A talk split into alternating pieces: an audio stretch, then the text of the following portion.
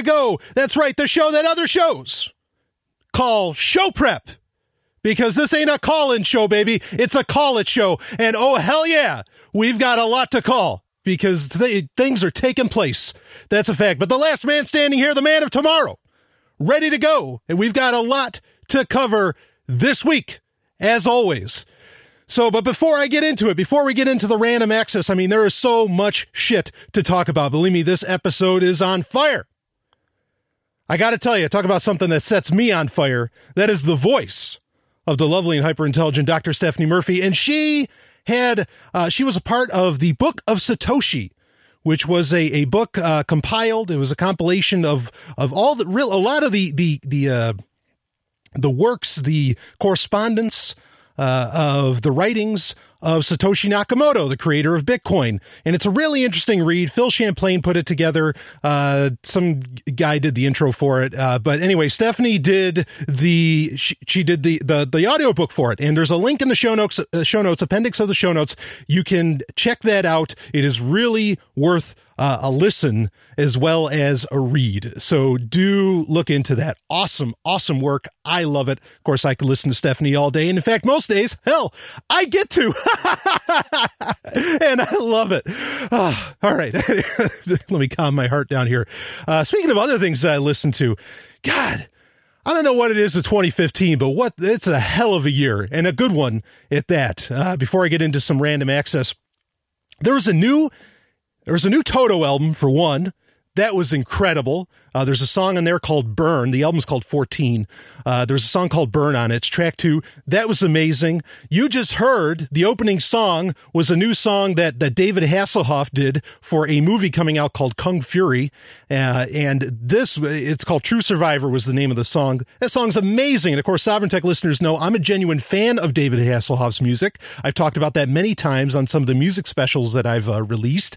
And, uh, and so th- that, that song's incredible. There's no way I wasn't wasn't going to play that and give uh, give the Hoff some love because I don't hassle the Hoff. And uh, also, you know, the other album that just blew my mind that came out this past week was Impellitteri came out with a new album. Now, Impellitteri is a metal band that they, uh, Chris Impellitteri, who's one of the lead guys there. Now I think he's got Rob Rock uh, singing for him. Uh, but, you know, some people wrote him off as a Christian band, whatever, blah, blah, blah. But I mean, nobody shreds like Chris Impellitteri. That guy plays shit so fast. And I always loved, they did the song Stand in Line, which was also the name of the album Stand in Line uh, from back like 87 or something. Boy, that was, that was fantastic stuff. Uh, so just a lot of great, a lot of great things going on out there. But of course, Sovereign Tech does have to bring sometimes a reality check because it's not always sweetness and light out there.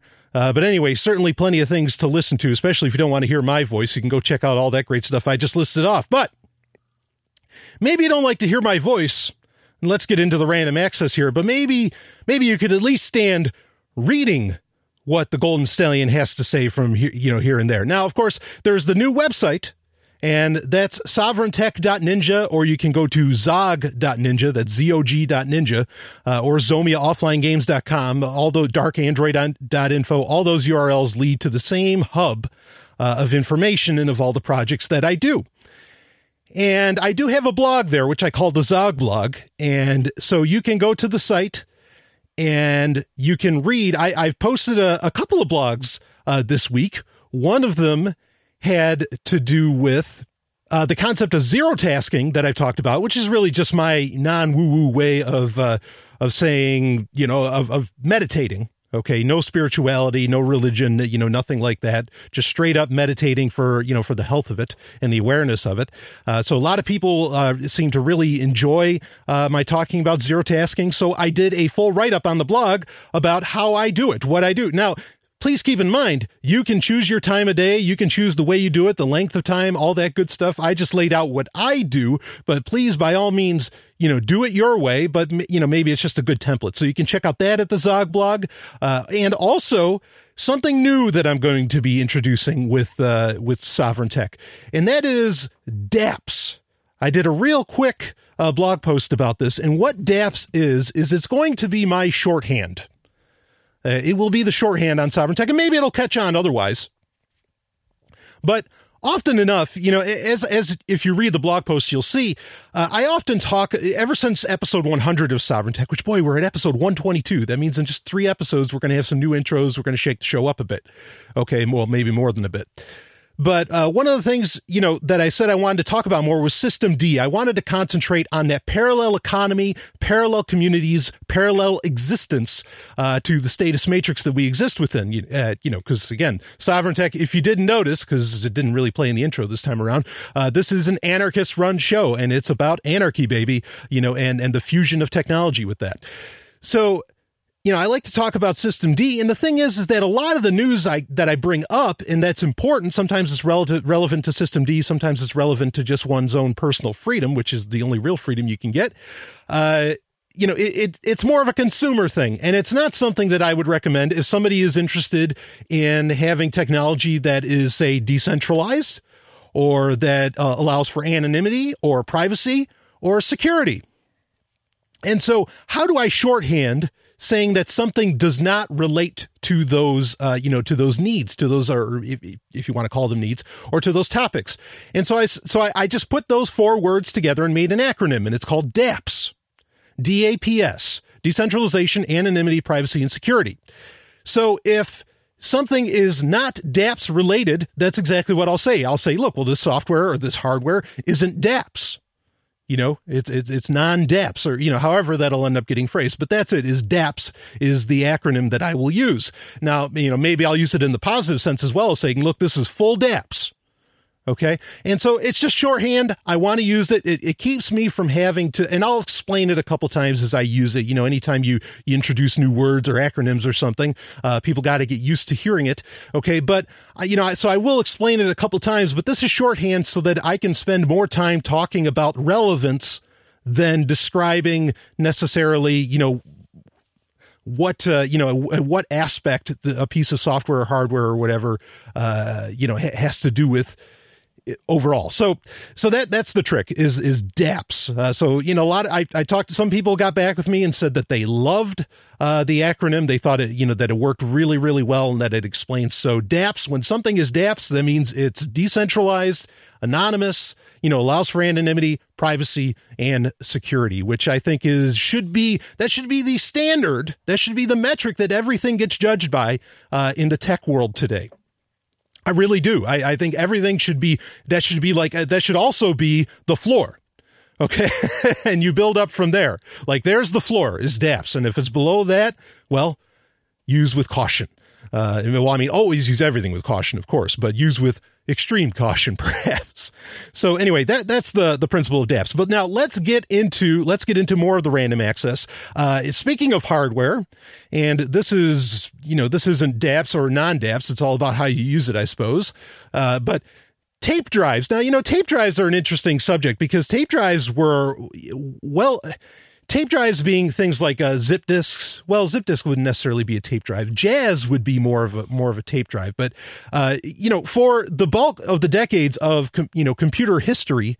Uh, tape storage, magnetic tape, not unlike an audio cassette, is what was used uh, for storage, for data storage.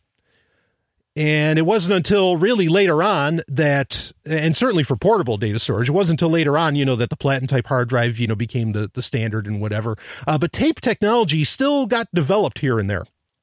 And, uh, yeah, yeah, you know, that's funny. Like, I guess that discs and zip discs and Jaz drives, I don't know that they'd all technically classify as like tape, uh, as tape discs. But anyway, point being is that I'm amazed and I like the fact that tape you know, magnetic tape technology is still getting developed.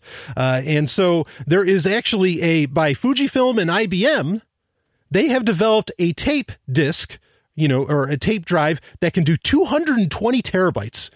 And it's like an audio cassette, as I understand it. The size, it's not huge and it can do 220 terabytes. That's insane. You know now there's a lot of concerns with you know how how well does you know how well can a can a magnetic tape uh, disc you know or, or or cassette whatever you want to call it hold up? Yeah maybe not very well. Maybe that's not the best storage in the world. I know people used to have to kind of bake their tapes right? Remember that? Well i mean i was you know, I was like six when people used to do that, but you know, I, I still remember as a historian first, which I am, uh, I still remember that, uh, you know, or I'm aware of that uh, very much. So, but I, I think that's interesting that that's happening. Uh, I still think the best storage solution I've seen so far is uh, is that M disk uh, technology where it's like made out of you know it's DVDs and Blu-rays essentially made out of rock, uh, and because it's it's affordable as to where I don't know the pricing on these 220 terabyte, which is amazing. Uh, tape drives are or t- you know whatever they want to call it cassettes. Um, but I mean the M disc is the thing is that M discs last literally thousands of years. Uh, and so that's why I think MDisk is probably the best thing out there. And since it's so inexpensive to implement, uh, you know, why why aren't people using that more? I I don't I don't know. I mean, I'm gonna I I don't have an M. I want to get an MDisk drive yet. I I don't have that yet, but you better believe I'd be putting a whole bunch of Sovereign Tech and and LRN uh, stuff on there. Which you know that's another thing, real quick, uh, before I get into more of the random access. Uh, LRN is still doing their fundraiser for getting LRN, which LRN.FM is one of the, the syndicates that Sovereign Tech airs on, uh, to which is the Liberty Radio Network. You hear an ad for it every week on Sovereign Tech. Um, you know they're they're still still trying to get retransmitted over Africa, and we've and it's not like well who's listening in Africa? No, people on LRN have heard from listeners in Africa. So people are listening and the message of liberty is there. And you know, something interesting that's happening in, in Africa. In fact, Bill Gates was, was talking about how uh, mobile payments uh, are, you know, in Africa blow away any other, the rest of the world by a long shot, you know, so Africa is skipping entire segments of, of infrastructure and and that's the thing is a lot of a lot of times it's useless infrastructure that the continent is skipping. And so imagine if they are skipping technological infrastructure, what if they could skip ideological infrastructure and LRN, the Liberty Radio Network, was a part of it. There's a link. You, I think you can go to uh, Africa lrn.fm and I think that'll take you there. But there, either way, in the show notes for Sovereign Tech at sovereigntech.ninja, you can, uh, there's in the appendix, there's a link for where you can help the Indiegogo uh, campaign. It's still going for a couple more weeks. This is important stuff everybody you know to get this message out there uh, to really ac- across the world because there's no there's no other there's really no other network like lrn.fm so really really important and of course always thankful that they uh, they air sovereign tech uh, every single week. Um, but back back to back to the random access a bit here. That was a nice little uh, little break in. The Nvidia Shield. Now this this is a game changer that I don't think people realize. So something new that's coming around are these Android TV uh, set top boxes, which is pretty much you know little little little computer, little box that has Android on it and allows you to do, you know, and, and there's like a, a custom UI, uh, you know, user interface for Android TV, but largely it lets you run a bunch of Android apps on your television. Now, some televisions are getting this built in.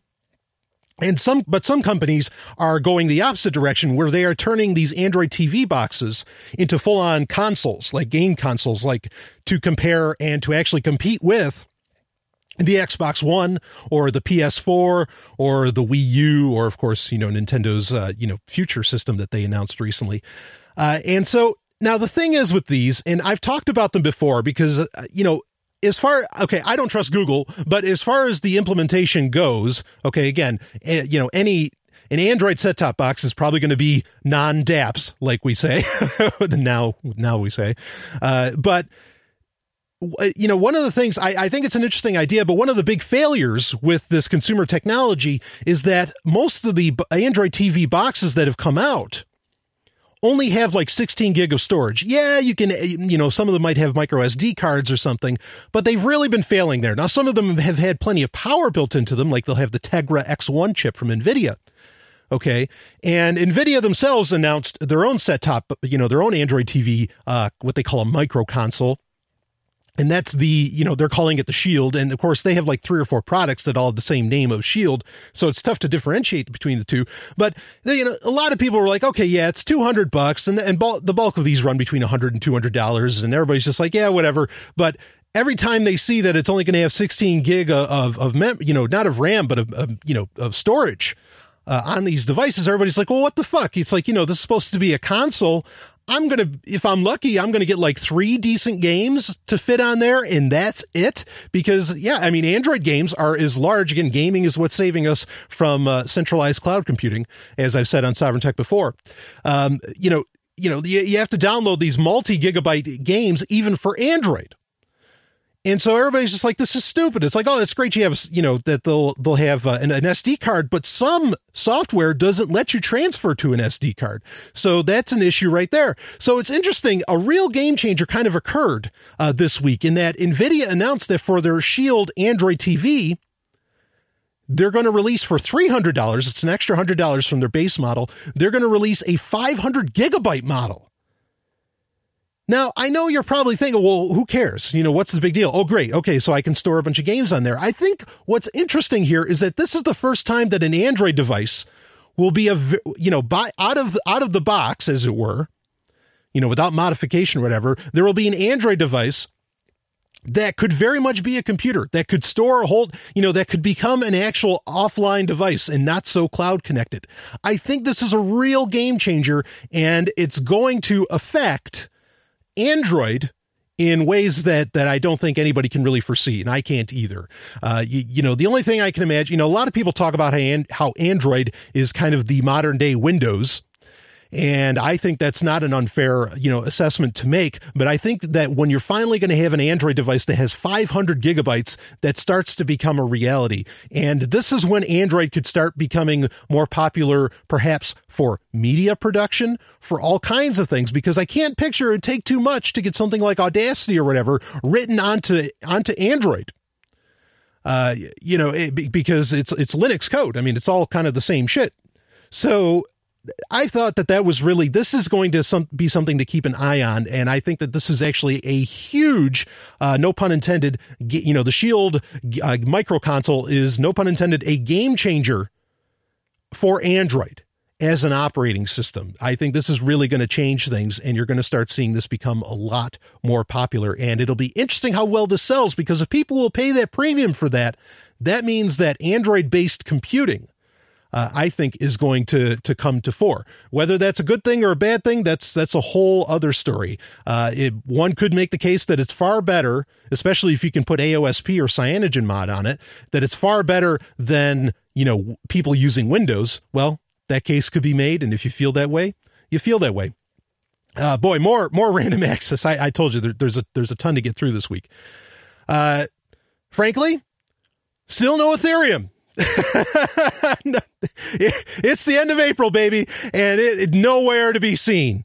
Uh, th- there was a bit of a media push earlier this month, which I think was to somehow uh, assuage perhaps uh, you know uh, investors concerns. But look i want to lay this out real quick. I want to lay out a little theory with you and i've actually said this on social media some time ago but i want to i want to get it out you know in in stone on a on a newscast and that is that I think Ethereum is actually going to get bought out by IBM uh, or merge with IBM. I mean, IBM's uh, Adept, which, as far as I know, Sovereign was the first show in the crypto space to even talk about Adept uh, in the crypto space. I actually heard about it from an Internet of Things to be hacked show, uh, but Anyway, so I think Ethereum, what's going to happen is it's going to be just like Oculus Rift, where Oculus was this massive Kickstarter success, made tons and tons of money. There was no need for the company to get bought out by, you know, by Facebook, but they did anyway. And all the people that invested in the Oculus Rift pretty much got nothing out of the deal other than an actual Oculus Rift, which one could say, well, that's all they really wanted. Yeah, but if you're if the company Oculus was funded by the people, essentially by investors, okay, I mean, even though it's you know at small scale. If they're funded in that way and then they do a buyout and the investors get no part of that buyout, yeah, I think that's bullshit. I think that's crap. And so I think something very similar is going to happen with Ethereum where it and and I question whether or not people will even get anything of value out of it. Like maybe they'd get some ether or they'd get like uh, adept ether or ether adept. You know, maybe that's what they'll you know be some hybrid product or whatever. But this is a guess on my part.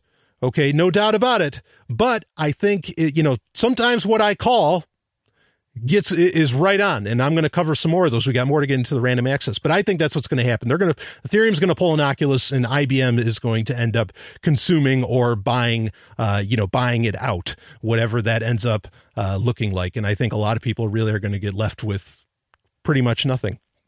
Uh, so and, and of course ibm be dipping their hands in anything is fucking terrible. I mean like that that's I mean, Ethereum's a bad idea on its, you know, on its, or it, a lot of what, okay, the idea of putting code, mixing code with a blockchain is not in and of itself a bad idea. The implementations, the ideas that people talking about doing with Ethereum are atrocious, atrocious uh, ideas. And to just add IBM into the mix, oh, Damog. Yeah, I said it.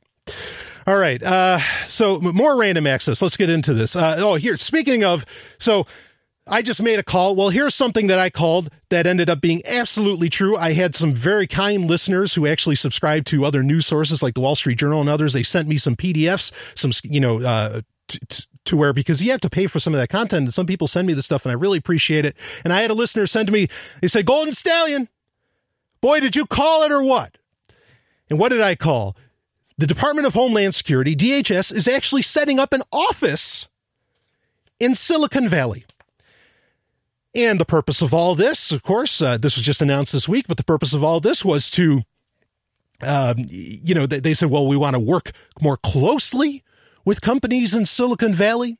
We want to, uh, here's the kicker, we want to fund startups, hacker spaces, go down the list you know, they, they want to fund what's going on in Silicon Valley. They want to be a part of it. And boo, there it is. You just heard it from the Duchess of Debauchery, uh, Stephanie Murphy. She, uh, yeah, boo, it, this is terrible. But it just proves my point that Silicon Valley is and just a fucking evil place.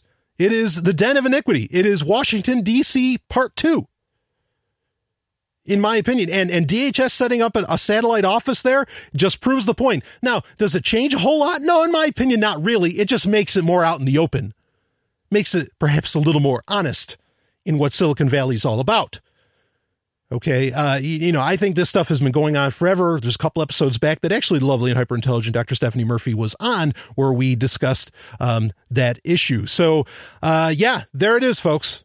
You know, I mean, they're they are. This is corporatism. Uh, you know, I mean, corporatism's wrong any way you slice it, but this is corporatism on steroids, and it's gone deadly wrong, uh, in in my opinion. And and just just wait to see what kind of bullshit comes out of uh, comes out of all this. Woo! More random access. Uh, speaking of uh, crazy things out of um, you know out, out of Silicon Valley, Project Fi. That's right, it happened. We talked about this on Sovereign Tech a few times. Uh, Project Fi is, of course, Google's MVNO.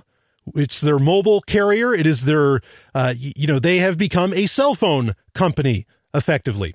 And admittedly, it, I mean, I'd actually, okay, what it does, there's some things that are special, but by and large, the service itself is not very special. Okay. There's a plan. It's like 20 bucks outright and that'll give you unlimited talk and, te- talk and text. And then the lowest tier data plan, there's no unlimited data plan, which I think pretty much writes it off uh, for me, as in that it's not usable.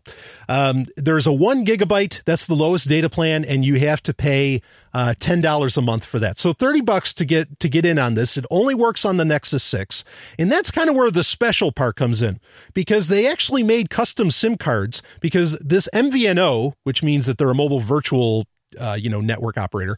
I, I think that's what it means. Um, since they're virtual, they, you know, Google's not laying out their own lines and towers. Okay. It's actually, they're using T-Mobile and Sprint. So the Nexus 6 apparently has somewhat of a unique ability to use a SIM card that can hop networks. Okay. That can hop towers. Like it can use, uh, you know, it can use T-Mobiles and Sprints and switch between them very easily. And then, of course, it interacts well with this. The part of the reason why they call it Fi is perhaps because it relies so heavily on Wi-Fi. So I don't know you know why it took well no I, mean it makes sense because these companies like their monopolies but it's interesting that google is the company that had to come out and say okay i will make a sim card you know we'll make a sim card that will be able to really efficiently bounce between these networks. That should have been developed 10 years ago. Uh, it's an insult that it didn't exist before now. Now, I mean, granted, when you use international stuff, I mean, you're still kind of bouncing here and there, you know, by and large, but really you're, you're bouncing companies. You're not actually bouncing towers. You can still only use their certain towers, uh, which that's something is that there's free international uh, you know, data and calling and all that stuff. There's a bunch of other things like there's Wi-Fi tethering, which uh, doesn't cost you more to activate, but it uses your data plan the same way. So n- nothing special, you know, about the plan. But to make a quick comment about the international thing, like I said, this is a call it show, baby, because I said that Sprint set up their international calling. This is just a few weeks ago that Sprint, because they know that Google's going to be doing free international. And so they wanted to make sure that, that they had it out there and that they would have pie on their face if it wasn't, you know, if they if if Google Project Fi was using international line, you know, international towers for Sprint, but Sprint didn't offer it themselves. They knew they'd look ugly. And so I had said that. I said I was like, I think that Sprint knows what's coming. Obviously they would since they did the deal with Google. Okay, and that that's why they went with uh, you know with unlimited international, uh, just like T-Mobile, and now uh, just like uh, Project Fi. Uh, so you know, there's there's other things to talk about with Project Fi.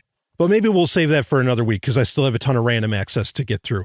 Uh, but speaking of another big company encroaching more and more into the mobile space and taking control of your phone, uh, Facebook released an app called Hello this week. And really all it does is it skins your dialer.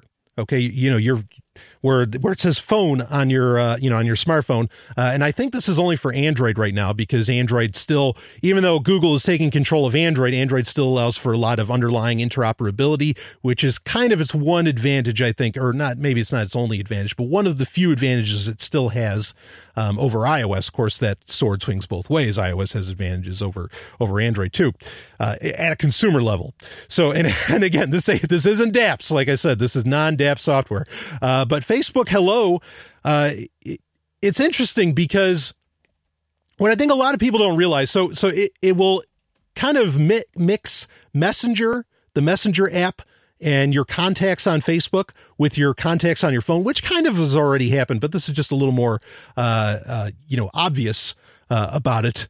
And what I think is interesting about about Facebook Hello is that, and a lot of people don't know this, is that like 10% of the VoIP calls, that's voice over IP, you know, voice over data, 10% uh, of the VoIP calls around the world. So we're talking global, 10% is a big number are done through Facebook Messenger. So this isn't crazy for Google to want to step into the non-VoIP space, uh, you know, of your telephone calls and to really get you used to just interacting more and more and more and more within Facebook itself and within Messenger, uh, and and it lends itself, you know, to the idea. I think also because a lot of people do, you know, a lot of companies still do, a lot of governments still do. They attach your phone number to your identity. Your phone number is part of a confirmation of your identity. And so when I have said in the past for for over a year now that Facebook wants to be you know the your identity service perhaps your global identity or your national identity the way that they're integrating into workspaces and whatever else this is just part and parcel of that that they want to become your ID. Facebook wants to become your driver's license. And, you know, being like like taking over your phone number is just in my opinion, it's just a, a big, you know, it's another uh, part of that. So, uh, moving on, Apple. What a shock. Let's talk about Apple for a second. We talk a lot about Android. Apple is now taking out apps out of the App Store. Not surprising by anyone but they're taking out apps that say, that explicitly state that they support Pebble smartwatches. Okay. Now, as far as smartwatches go, generally I despise, uh, you know, wearables. I, I think actually there should be, they shouldn't even call them smartwatches. It should just be called wearables because it's insulting to watches to call these things smartwatches. So as far as wearables go, I think Pebble are probably the best of the bunch because they're relatively waterproof. Their battery lasts for a good week or so. You know, they act more like a, like a watch, like something I would want to wear would to where I'm not concerned about battery life uh, so much, something that I have on me all the time that I can't take out of my pocket or whatever. And uh, so, you know, this is interesting because this is really Apple closing in and saying, look, if you support, now they're not saying that you can't support Pebble, but they're saying you can't announce that Pebble even exists. And this is part of that reality distortion field that Apple always wants to create. This is part of them lock, trying to lock in their ecosystem. And so they're pulling apps that make any mention of Pebble. And this is, this is a thing. And we'll talk about more perhaps about gateways during Tech Roulette. Okay. But this is the thing with gateways which the App Store is. Okay, this is one of the another advantage for Android where you can go get the F Droid store and you can go to darkandroid.info if you want to find out more about this sort of thing. Okay, um, but you have the F Droid store where you have the opportunity to get apps, even if Google pulled stuff out, you can put in alternative stores. Okay, you know, alternative app uh, listings, you know, and and and uh, repositories okay on android as to where with apple yeah i guess if you jailbreak you can kind of do that okay but but out of the you know out of the box that's not possible. And we're seeing the danger of that because Apple is being, you know, very much a big brother in saying, "Oh, you mentioned Pebble, you're off." Just for mentioning Pebble. There's no security hole, there's no security flaw to be had here. It's just that they mention the competition. They want people to only think about, you know, about the the uh, the the Apple Watch and the Apple Watch alone. Okay. And so some people have been theorizing that Android Wear would end up coming to iOS. That's probably not going to happen. If it is, it's a sidebar. It's a side effect. You know, it's a, a byproduct. It will not be like something that anybody could possibly, uh, you know, promote.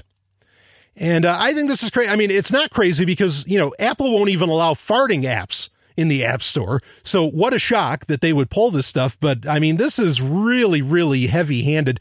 You know, is there anything ethically wrong with them doing it? No. Uh, but this is pretty heavy handed stuff to even control, to say, okay, you know, we're going to control what you even say in you know in your description of your app because there was other talks about that about how if uh, an app icon had something like a gun in it or something like that, that Apple would pull that as well. Uh, I mean, I, I despise this because this is, you know, this is cultural control.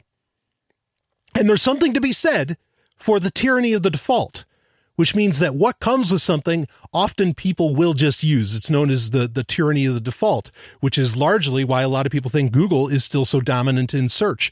Uh, you know, despite all the information that comes out about what Google does uh, with your data, the reason is is that it's the default on so many things, and so it's the, it's what they call the tyranny of the default. That's not my term, but that's a term in Silicon Valley, and uh, and so Apple is really banking, I think, on the tyranny of the default with you know pretty much eliminating uh, Pebble. You're you, you know they're not eliminating Pebble. They're not closing it in in that way, but they're making it seem like the Pebble can't doesn't even exist.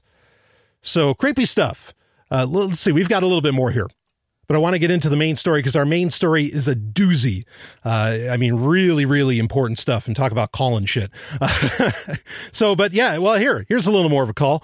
Uh, stuff that I've called Yahoo announced this week that they are now this is one thing to keep in mind is that like the nasdaq this week uh, did kind of a high and a lot of companies reported kind of marginal you know doing better than projections. Yahoo was one of those companies as i understand that did a little bit better on project- projections. Microsoft did as well. Um, google is Google. but anyway, but Yahoo announced this week that they are they have a it's called it, the code name for it is Index, and what this is is it is a personal assistant software, and you know not unlike and made to directly take on Google Now, Siri, Cortana. Uh, you know, take your even the Black BlackBerry has that personal assistant.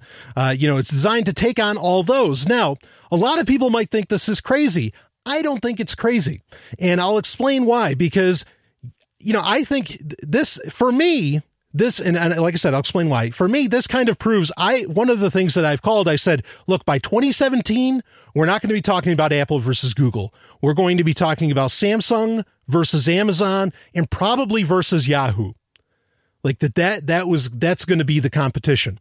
Okay. And I've still got a year and a half for that to be right. So, but, uh, yeah, I think this proves that Yahoo, I think this, this proves that point that Yahoo is going to be a major competitor. And the reason being is that Yahoo, you have to understand before, you know, other than uh, Microsoft and I guess Amazon, but Amazon wasn't really collecting things. I mean, like, you know, Google now is good because it can use Gmail, it can use all the Google services, it can use data from all the Google services that you put in there. But understand, Yahoo's been around 10 years longer than Google ever was, and there's still millions of email accounts that people still use that have been around for so long. I mean, they have tons of data to grab. Then they also have everything from Tumblr. Uh, and in fact, Tumblr is a really, this is another advantage that they have is because if they can use Tumblr's data, Tumblr is a very uh, uncensored network. Okay. And people will be very open and very deep uh, you know, with, I mean, you know, porn, nudity, uh, poetry, all kinds of stuff, stuff that they'd never share on Google Plus, that's for sure, stuff they'd never share on Facebook or, you know, really anywhere else. Tumblr is a very unique animal. And I think that's this is a major power play on Yahoo's part. And like I said, I've used you know uh, Yahoo has a they bought out a company called Aviate that uh, that does a launcher for Android. And I used it for a little while and it was really for, again, it's not DAPS, but for what it is, Yahoo Aviate is a really good UI. It's a really good launcher, uh, you know, skin on Android. I, I liked it a lot, what it did. Okay. But keep in mind, I mean, Yahoo is, and you know, this is the thing too is that I think Yahoo is very much ahead of its time. We talk about technology being cyclical, okay? And I think the world is pretty much ready now okay, for, and I've said this before, but I think the world is kind of ready for this like one company creating your entire internet experience and ecosystem. Yahoo tried to do that before and people said they were nuts for doing it. Okay. Um, but you know, it, it's, it's something now that people kind of accept. And so I think I think this is going to be huge. I think Index will could has the potential to blow all of the other personal assistant software out of the water. Maybe not Cortana because Microsoft might be the ones that have a lot, you know, depending on what they were doing with Outlook over the years and whatever. Um, I, you know, Microsoft Cortana might still be the winner but Yahoo's going to be a big deal. This index has the potential to be to be something massive. So I still think that you know that 2017, the idea that it's going to be Samsung versus Amazon versus Yahoo uh, is an absolute reality as as far as them being the the big three uh, in Silicon uh, Valley. So you know, and in fact, to, to kind of highlight this, this this is interesting. Um, on Twig, this past week. That's this week in Google, which is on the Twit network. Um, they, Mike Elgan, Leo Laporte, Jeff Jarvis, and uh, Danny Sullivan were all there. And speaking of things I called, I want to get this out there. Then I, I promise we're going to get into the main story. I know I've been doing a, a long intro segment. Okay, but they they admitted to a couple things that I've talked about. One is is that Google was such a huge company that there was literally a or not literally but figuratively a bloody civil war within Google. And it ended up with the company completely changing directions with where it was going. And it ended up with Vic Gundotra leaving. Okay, because what Vic Gundotra was doing is much what I was saying Yahoo has done in the past and what they're probably trying to do again, where everything integrated to Google Plus, real name policy, all that good shit. Okay. And I, yeah, I think that uh, you know, I think that really happened. I think there was a time where maybe, I mean, yes, Google was, you know, created largely out of, you know, various state departments and whatever. I, I think that's, there's, there's plenty of evidence for that, uh, that that happened. But there was a time where I think a lot of people, a lot of Googlers were not evil people and that they wanted to actually like really do amazing things.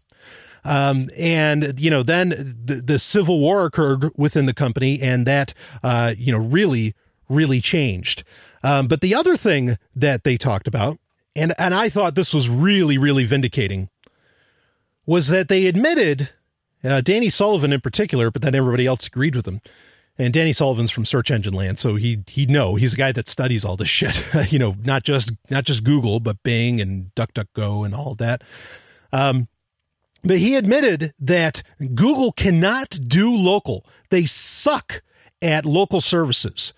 Like they and, and for whatever reason they just can't pull it off, and that their very business model doesn't let it happen. He admitted this uh, on on Twig this week. And I thought that was so fantastic because I've said this. I said, look, if we actually had freed markets, if we had a free market, if there were not governments, if there wasn't corporatism for these corporations and governments, you know, to, to be in bed with each other, that local businesses would wipe the floor with Apple, with Google, with Microsoft. You take your pick of the company. They'd, they, it, it'd be over. And I think that everybody realizes that now. Um, and Google is proving the point that that when you get that size, there, you know, there's trade offs, and a lot of them are negative. So I, I thought that was really, really vindicating to hear. So, like I say, when I say Sovereign Tech is known as show prep by everybody else, boy, I think this week and pretty much a, lot of weeks, talked about it last week too, uh, in, in last week's episode, that, uh, you know, a lot of it ends up becoming very, very, a few weeks ago, you know, that all the stuff ends up coming very, very uh, real.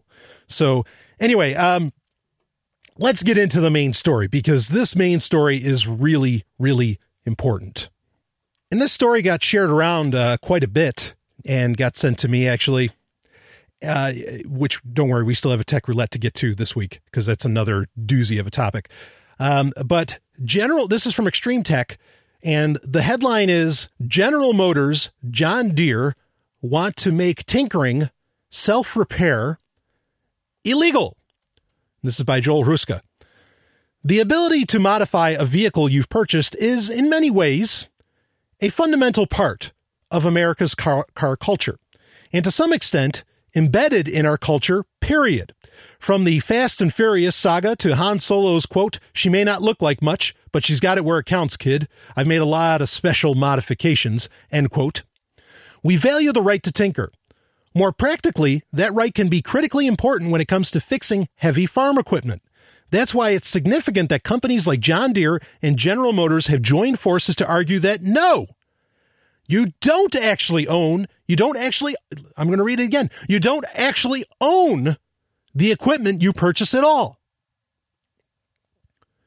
The tractor and farm equipment manufacturer doesn't mince words. Quote, in the absence of an express written license in conjunction with the purchase of the vehicle to operate its software, the vehicle owner receives an implied license for the life of the vehicle to operate the vehicle, subject to any warranty limitations, disclaimers, or other contractual limitations in the sales contract or documentation. End quote. If that doesn't read like Microsoft's Windows EULA, I don't know what does. No, you don't own this. You're licensed to operate. Reading on. GM, meanwhile, alleges that, quote, proponents incorrectly conflate ownership of a vehicle with ownership of the underlying computer software in a vehicle, end quote. The problem with these arguments is that while existing software laws confirm that individuals are licensing code rather than purchasing it when they buy a license from Adobe or Microsoft, the cases in question did not generally anticipate that the code would be used to artificially create extremely high barriers to repair. As tractors have gone high tech, John Deere has aggressively locked away critical information needed for adjusting either aspects of the vehicle's timing and performance to the necessary information to troubleshoot problems. Kyle Wiens wrote about this issue a few months back, noting how John Deere's own lockouts and high tech quote unquote solutions has supposedly caused a spike in demand for older, simpler vehicles. Farmers, it seems, don't like having to pay expensive technicians. As a result, the used tractor business is booming. Now, Stanley, I want to I want to cut in here. Okay, I got I got so much I want to say about this. Do you know how often I have to defend the idea that I think computers should not be in cars? And all I ever get, all the man of tomorrow ever gets is, oh, well, haven't you ever flown a plane? Those use software computers. Yes, I've flown in a plane, but I don't own the plane. And I wouldn't hash out, you know, six, seven figures for one either. It's a lot different when we're talking farm equipment or cars. But this is the thing is that now these companies are coming out straight up and they're saying to you, no, because this has a computer, because this has software, because software gets licensed, you know, as recognized by the UN, the US, you take your pick, you don't have control of it. And then people, and, and then people are like, well, okay, so you don't own the software. But guess what? If they decide to take away your software, this is what people have talked about with Windows for years, is that if someone, if, if Microsoft said, we no longer allow you use of Windows, we, they could rip it away from your computer and you can't use it. Okay, fine. But here's the difference from that. This is even worse than that. Is that if John Deere says, okay, we will not let you use the software anymore and they take it away, it's now, you, you'd say, well, someone's going to come up with an open source software that will allow, because if, if it doesn't have the software, the John Deere or the car is not going to run. And so people will say, well, you can just, you know, you're going to put in, uh, you know, you could put in an open source software. No, it's illegal. No, you're not going to put in anything else. It's fucking illegal for you to do it. That's the problem. It's not as simple as saying, well, you can just put in your own shit. No, if John Deere, t- you know, says whatever that you can't even put in a new computer into the car or, you know, or into the tractor or GM perhaps with cars or whatever, then, and it's illegal. Well, I mean, then you've got, there's a cost to pay for that. Whereas if you just used things that worked fine and dandy before, like cars before 96 or John Deere tractors that used to last for decades or even hundreds of years, believe me, I used to own a John Deere tractor. I'd send that thing in for repairs every every, you know, two months. As to where my grandfather had a John Deere tractor, I, I mean, if he fixed it himself, you know, from time to time, but that thing was still cranking. And now there's a whole market for this. I think this is amazing. There's an entire market, and this is going to happen in the car industry too, where there's going to be a market for cars before, you know, they had ODB2, before 1996. I promise you that's going to happen because you don't have control. And it's not a matter of there, it just isn't, you know, you can't, well, okay, fine. They don't want me to use their software. I'll just put an open source thing in. If you modify that computer, it's illegal. You can do it anyway? Fuck yeah, you can. That's fine, okay? But let's be clear for the average person, this is going to be a real fucking problem. Now, I want to read on both companies go on to assert that the Copyright Office shouldn't consider allowing tractor owners or car enthusiasts make any sort of modifications to their vehicles because doing so might enable piracy through the vehicle entertainment system. Oh shit! While this is theoretically possible in a modern car, I suppose, if improbable, it's downright laughable in a tractor. That's right! Farmer John might just end up watching Furious 7 on his tractor. What kind of an argument is that?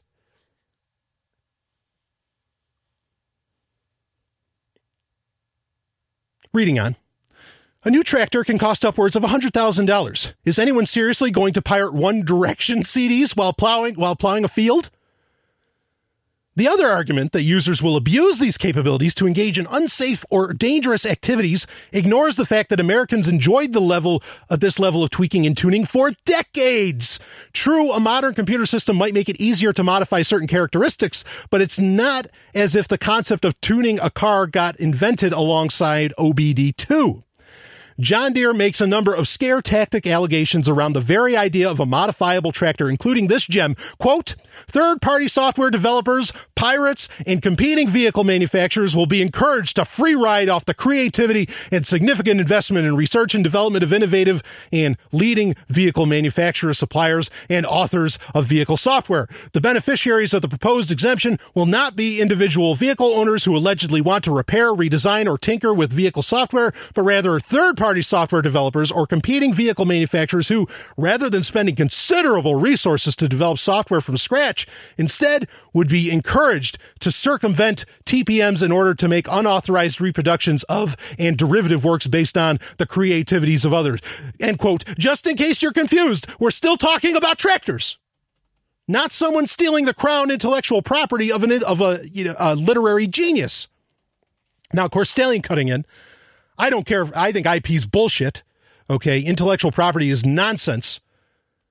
But saying that somehow there's IP on a tractor, holy shit. Reading on. I've never modded my car, and I haven't been near a tractor in decades. But the reason this fight matters is directly rooted in the ability to repair anything. With multiple manufacturers shoving the concept of an Internet of Things to be hacked full throttle, how long before basic appliance repair has become something you can only perform with allianced for, with a licensed technician. It's not an altogether crazy concept. Device and, app- and appliance manufacturers have fought to build repair monopolies for decades in various industries with generally limited success. Thanks to the DMCA and the rules of software licensing, those efforts would could finally succeed in the 21st century. As the Internet of Things to be hacked advances, virtually everything can be locked off and limited to those shops that can afford sophisticated diagnostic equipment, thereby limiting user choice and freedoms. Now, be aware of this because some people will say, well, I'll just use open source hardware. I'll just use, instead of Nest, I'll use, uh, you know, a, a CyanogenMod Nest or whatever in my home. But what happens when a company as things get more and more monopolized, what happens when a company, when the when National Grid says you cannot use that open source, uh, uh, you know, Nest, you're going to have to use the real Nest, and that you and you don't have control. This is the danger. This is corporatism. Okay, but I want to be clear on this because you know I I'm I'm a car lover. I love cars. I've talked about cars quite a few times. Okay, I have a deep passion for them, and I've had friends in the past. I've had personal mechanics, things of this nature. Okay, in my life, and I've talked to these guys, and a lot of them will tell you mechanics from the 70s and 80s. They will admit to you, and go and ask them if you don't believe them. They will admit to you that companies like GM. Ford and others said, we plan on eliminating your jobs, talking to the mechanics. We are going to make it to where cars don't get repaired anymore. People will just buy new ones. They, they were forthright with it. People will admit this to you that that's what they wanted to do. And this is that dream come true. There is, in my opinion, there is nothing, and people keep telling me there is, and bullshit. This is a repair racket. There's nothing that a computer you can that that nor a, a hardware trick that you could repair yourself couldn't do that a computer could do adding it in to uh, you know to your car and don't say gps because most people are using their smartphones for google maps and gps anyway because for whatever reason it's better than generally what gets pre-installed into the into the, the car no, no, no, no, no. This is all about control. Computers and cars, all about control. This is not about making more efficient firings of spark plugs. And with tractors, with tractors? You want to, you know, how about I get a little conspiratorial on you? Gee, we need to do something about the whole food supply thing. We need to cut off a country's food supply. I know. Let's turn off the software that's running all these tractors.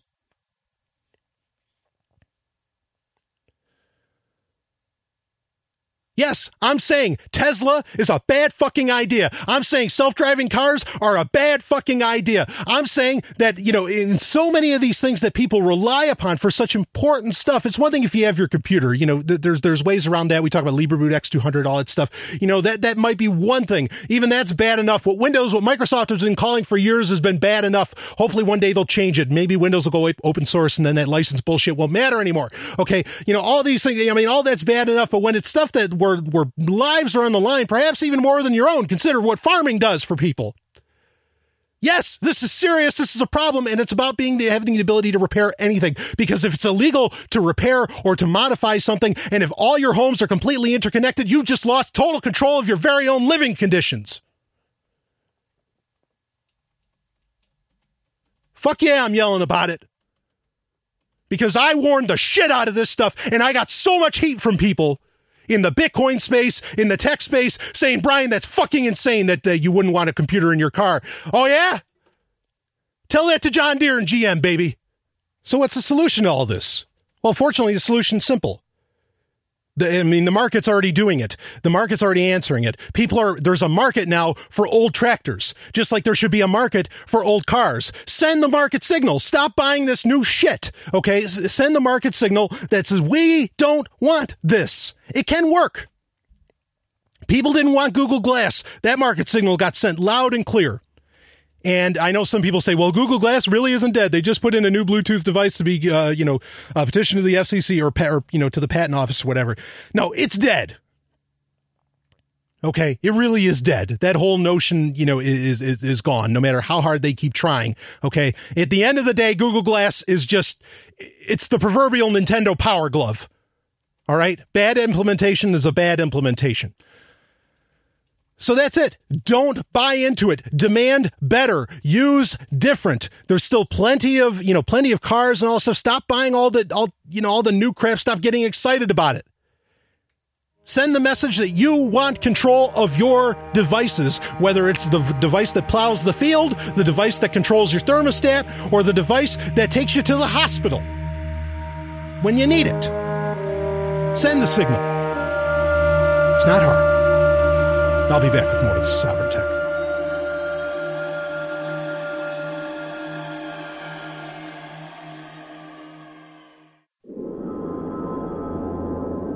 Hypercronius. It's coming! It's coming! April 27th! It'll be here! Woo! Hypercronius! Finally! Woo!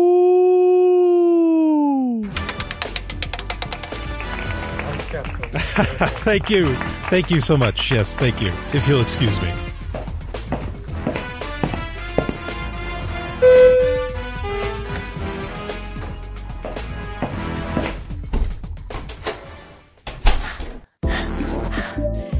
Uh, you're not Natalia. Who are you? Oh, hello, Mr. Sovereign. Natalia is on another mission. I'm Elizabeth. I'm here to debrief you. I'd love for you to debrief me, but uh, how did you get in my room? The bellboy let me in. Well, hooray for the bellboy. Tech roulette. It is time for Tech Roulette, where I cover the stories that get sent in to me through all the possible channels or all the channels that are available to you. And of course, you go to sovereigntech.ninja. There is the contact us tab, and there's plenty of ways to get in touch with the show. All of them are there. There's even a form that you can just use there if you don't want to use anything to be able to get in touch with me. You don't have to give me your name, don't have to give me your email address unless you want me to get back with you. Uh, y- you know, you can use all the, all that to send me stories and uh, and whatever else. And uh, this week, boy, we've we've got it. We've got a doozy. Uh, something, you know, and it's something I'm actually really, you know, I'm not putting as far as blockchain technology. I'll admit to you, I'm not putting a whole lot of faith in that somehow being, I, uh, you know, this this like major freeing force. I think a lot of people are really riding it, like saying, "Oh, this is going to set it all free." You know, blockchain technology because nobody can control it. Nobody can control decentralization. Blah blah blah blah blah. Uh, and I think that's a fallacy. Okay, I think that it takes uh, some stewardship, you know, and and some you know personal awareness to you know technology is just a tool. So this will be one of the you know I there's a, a I mentioned the blog earlier. There is a blog post I want to make about Bitcoin that I will be doing uh, very soon. And other than that, though, you know, it's not something like I don't want to make it. Like I've said before, I don't know how you can make a whole show around uh, blockchain technology, and we'll touch on that a little bit more here. Uh, you know, or, or how you can even you know make a show about Bitcoin and you know alone. I mean, it's just it's it's mind boggling to me that that one can do that and keep it interesting, keep it fresh, and see what's happening with it, and you know all these developments or whatever. Um, so it's not something I plan on talking about much anymore because I really you know I I don't see it as being a freeing force, and at least not on its own. And to prove the point, I want to tell you this week the story of Ripple. Now, I've mentioned Ripple before, actually very recently, because they talked about they wanted to uh, have they wanted to have confirmed IDs, as in they wanted like copies of your driver's license, all this bullshit, you know, so that you could operate within their confirmed network. Okay, I mentioned that recently. And of course, you know how I feel about ID systems. If you don't know how I feel about ID systems, please go back to the episodes. There's tyranny of identification, uh, or tyranny of identity, and tyranny of a reputation. Both of those will explain how I feel about ID systems. So, but let, us read this. This is from Cointelegraph by uh, Joseph Young, and it's Ripple directs Bitstamp to freeze funds of former co founder Jed McCaleb. And believe me, what I'm about to describe to you has a little much wider impl- implications than just Ripple. It's rippling out there. the ripples are being felt everywhere, right? Ripple, reading on, the so called decentralized payment network has frozen funds worth more than US 1 million that belong to the company's former co founder, Jed McCaleb. Since their initial launch, Ripple has represented themselves to the public as a payment network of quote unquote decentralized gateways that convert different assets or types of payments, such as Bitcoin or PayPal, into IOUs tradable in the Ripple network. Okay, so now about the easiest way I can think of, Stallion breaking in, to describe Ripple is that like so bitcoin is is unique or not unique it was unique it was new it was original in that it was the currency and the payment processor in the same tech you know in in the same uh, bundle. But i think more people think of bitcoin as the currency not so much as the payment processor okay? As to where ripple is the antithesis of that it is the opposite of that where it's more about the payment processor than it is about the currency that exists within it, which is uh, XRP. Okay, as compared to like, you know, Bitcoin is BTC. So that's kind of the best way, the simplest way, because Ripple was very confusing for a long time, still is, I think, in a large way. Um, but we're seeing the reality of it uh, play out here as we go on with the story. But that's about the easiest way I can think to describe Ripple to you. So, reading on, on August 1st, 2014, Ripple introduced a feature called quote unquote balance freeze, which allowed the network's gateways to freeze and prevent funds from being traded, an action that they claimed was necessary to protect the gateway's wallets from being compromised, or in the case that Ripple would be quote unquote called upon uh, free, called upon freeze funds by the authorities. Who the hell are those authorities? I guess that's subjective. Uh, Ripple introduced two different methods for the quote freeze protocol extension end quote. The first method is known as the global freeze and allows gateways to freeze all of their issued funds. The second allows the gateways to freeze funds of a particular user while the frozen funds are sent back to the gateway. As explained in a Ripple Labs document, this feature gave Ripple permission to freeze accounts in the following circumstances. One, they notice suspicious or unusual activity is noticed on an individual account. Think SAR with banks, and we know how bad those are. Two, funds are being held during a dispute resolution. Three, a gateway's terms of use are violated by an individual account. Ripple Labs asked Bitstamp one of their many uh, one of their many payment gateways. So Bitstamp is a payment gateway. Okay. And that is, you know, there's exchanges, whatever. And the gateway is, okay, so some, you put Bitcoin or even, you know, PayPal, USD, whatever into the Ripple network, into the Ripple payment network. Okay. And a gateway is an area where that, where in, because when it goes into there, it becomes XRP essentially. And then the gateway is where you can pull out that XRP. And, and at that gateway, whatever that gateway is, like Bitstamp is obviously Bitcoin, it can come out as, you know, whatever that gateway allows for. Okay. Or, well, I guess Bitstamp's an exchange, so it could come out as cash too, right? Maybe. So anyway, but that's what a gateway is. It's what that's an area where XRP can be converted into whatever you needed based upon the value of the XRP. If I've got all this right. So uh, reading on, Ripple asked Ripple Labs asked Bitstamp, one of their many payment gateways, to place an individual freeze on the funds of McCaleb on March 21st after the company discovered that the former co-founder tried to trade 96 million XRP. McCaleb and Ripple signed a contract in the earlier days of Ripple that basically stated that McCaleb was only allowed to sell or trade weekly batches of XRP worth at most 10,000 US dollars. According to Ripple, however, McCaleb tried to trade 96 million XRP worth around $1 million in a single batch, which they claim broke the agreement. Ripple instantly demanded Bitstamp reverse the funds and returned all 96 million XRP to McCaleb. So before I read on here a little bit, essentially uh, Joseph McCaleb was trying to cash out of Ripple. And if he did that, if he cashed out of all those XRP, yeah, I mean, it would have been, it would have really affected uh, the payment network. I mean, you know, might have nosedived. I mean, that that's, I don't think that's theoretical. So and originally when this story came out, people didn't know about the fact that apparently there was a signed deal, and, and, and this is debatable. Okay, because it's Ripple's word against Joseph McCaleb. McCaleb hasn't said whether or not he actually signed that deal, uh, that that he could cash out all at once. But hell, I wouldn't sign that deal. You know, I mean, if it, if that's so, then admittedly, to some degree, that's dumb on McCaleb's part for signing a deal that says, "Yeah, no, I won't cash out all at once." Uh, you want to be able to have control of your money, and that's what this is all about. Uh, but let's read on. Bitstamp, which was forced to act as a middleman between Ripple and McCaleb in the dispute between the two, has filed a lawsuit in California District Court to determine whether McCaleb has breached the contract and to settle the ownership of the frozen funds. During the hearing, a representative of Bitstamp stated, quote, Bitstamp was unable to resolve this demand with Ripple Labs. Given our inability to our, uh, to ourselves determine the fact underlying the ownership dispute, we decided that an interpleader fi- uh, filing was the proper approach. Indeed, it is the only method of resolve or method to resolve disputes in these difficult circumstances. End quote.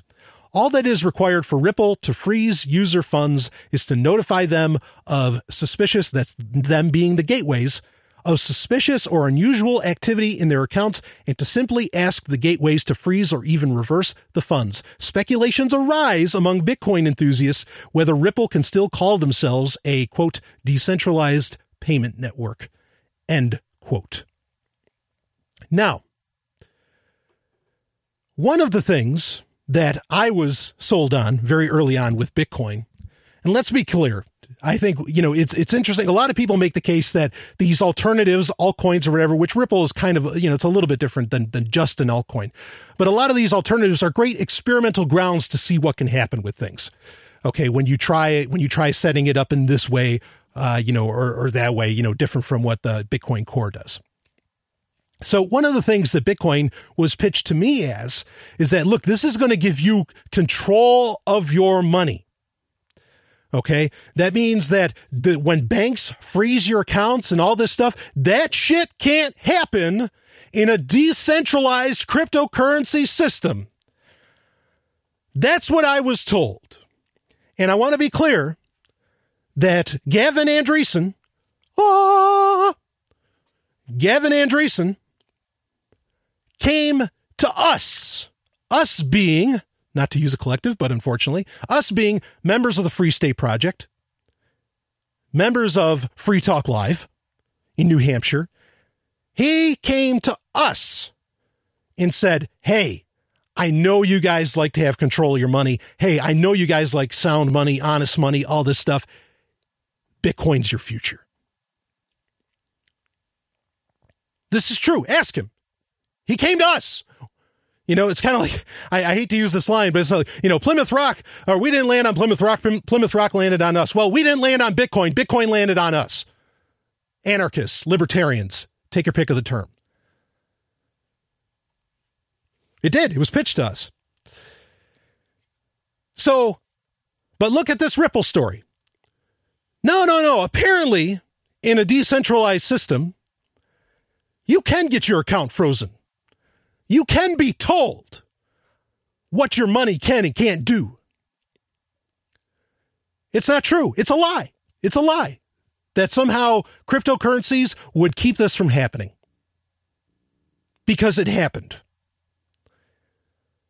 One of the uh, original ideas about Bitcoin that really excited me, and a lot of other people said this, I didn't come up with this, but I think it's very true. And I could, I think, you know, unconsciously, uh, I, I felt it, and I think it, it, it's a great feeling that Bitcoin was like the first kind of piece, the first piece of property, like the first money, you know, or, you know, if you want to call it a, a commodity or whatever, you know, you take your definition for what you will, was the first thing that you actually owned because no government issued it.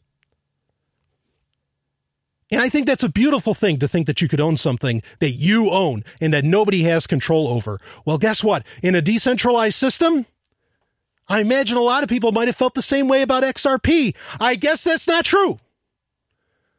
Because you can be told what to, you know, the Ripple network, that's not even, look, the Ripple network's not even the government. That's not even the Federal Reserve, which I know the Federal Reserve is private, blah, blah, blah, whatever, fuck it. Okay. I know that. But the Ripple network, Ripple Labs, said to Bitstamp, freeze that shit. You're the gateway. You want to work with us? You close that stuff down. It didn't take law. It didn't take anything. All it took, it didn't take a gun. It didn't take the tyranny of the gun. It took the tyranny of the code that I've warned about for so long on sovereign tech. That's all it took. And it took a very select, small group of guys. Talk about democratization of money? Bullshit. When a little group of guys can say what can happen to even a co founder's money. Don't try to leave the boys' club, McCaleb, because the boys' club won't let you leave. Now, there's a lot more to say about this. So I, th- I think it's important to point out that this you know, th- this new feature, as they call it, I'd say it's a bug if there ever was one. This new feature was very quietly put in. Like I didn't hear a whole lot of stink from the Ripple community. Of course, granted, I didn't necessarily know there was such a huge Ripple community, but apparently there is. In fact, lovely and hyper intelligent Dr. Stephanie Murphy has informed me that there's even l- small community banks that make use of Ripple. So this is serious. This is out there. Okay, but this got snuck in, and they probably said something to the effect. You know, the, the guys at Ripple Labs said, look, if we want to work with the banks, we just we got to put in this this feature, this little feature here, this little feature here, and then we can work with them. Then then everybody will start adopting it, right? And that's how it always starts. Compromise. Compromising of principles. The principle of decentralization, and I'd argue that's a principle. And when is this going to happen with Bitcoin? I didn't say if. When? When is it going to be? I mean, Andresen's, Gavin Andresen's already talked about it. We need to make some significant changes to core. He's said that. Okay. And this all goes, you know, I mean, boy, where you can really, uh, was his name? Kent Beck, the guy that came up with extreme programming in the 90s. This can really all go back to him. You know, this idea that you just, you know, you keep improving, improving, and improving fast. The thing is, when you keep improving so quickly, because before then people didn't do that you know fast releases and all that you know this 0.01 and 0.02 and 0.03 release structure. Uh, you know that's how this stuff can get snuck in. And like i said gavin andresen has said yeah we want this feature into bitcoin this feature into bitcoin some of which may seem very benign. Just as i'm sure some of these freeze features were were seemingly very benign by ripple users. And now it didn't just screw the users it screwed one of the co-founders it went right to the top. Follow the money? Follow it where? Yeah, all the way to the top, right? And it fucked them too.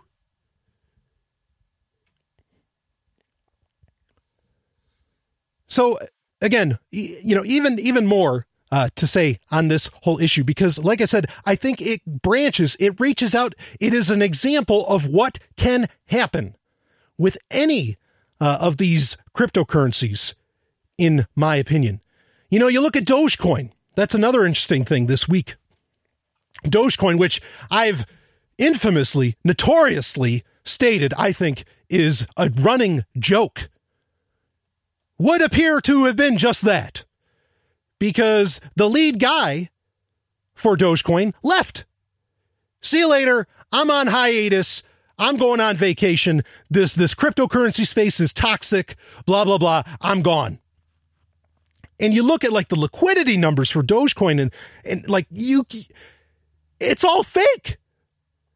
Like those numbers are ridiculous. And please, if you don't believe me on that, I'd like to quote you about the the, the Willy report, where I had said on Sovereign Tech long before, I said, look, the numbers that Bitcoin are showing is not possible. There's not enough fiat. It's not possible. And then the Willy report came out, and guess what? Golden Stallion was right. One more time. The whole Dogecoin thing is a farce, and I think the guy is getting out while the getting's good.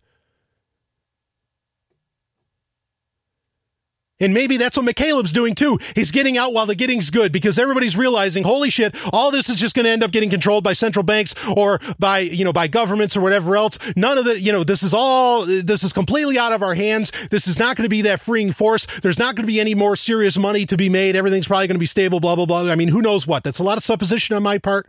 Okay. But people are running away from the whole notion.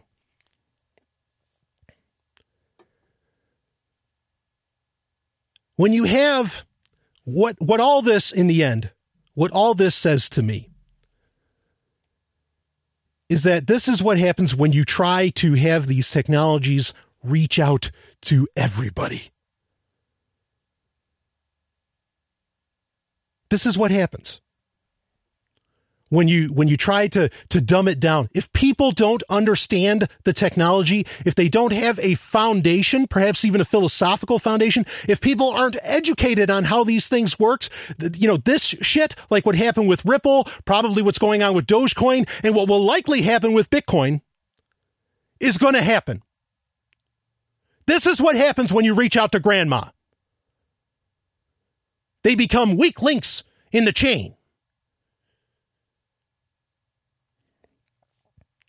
You know, I think a lot of people have been feeling pretty hopeful about Bitcoin as of late because, uh, you know, uh, Olivier Janssens came out with that tremendous report saying that, you know, hey, uh, yeah, the Bitcoin Foundation, they're, they pretty much bankrupt. This is terrible. You know, we need to think of something else. And everybody's like, all right, good. It's out there. You know, a lot of, a lot of the anarchists in the Bitcoin space, a lot of, you know, really philosophically minded people in the Bitcoin space are like, good. This is now official. We can move on and do other things. And what amazingly happens a couple weeks after, after that, that report from, uh, from Olivier Janssens, which we read on this show, suddenly at MIT in the media lab, which isn't necessarily a, a, a bad place, but there's certainly some bad money and, uh, and, and people that have uh, some say in there that shouldn't have have some say, but they're coming out. They have created the Digital Currency Initiative. Gavin Andresen is heading it. And I'm telling you right now, this Digital Currency Initiative is the Bitcoin Foundation 2.0. And Interestingly enough, two weeks ago, Olivier Janssen said, beware, people are trying to recreate the Bitcoin Foundation under another name. And I think this is it.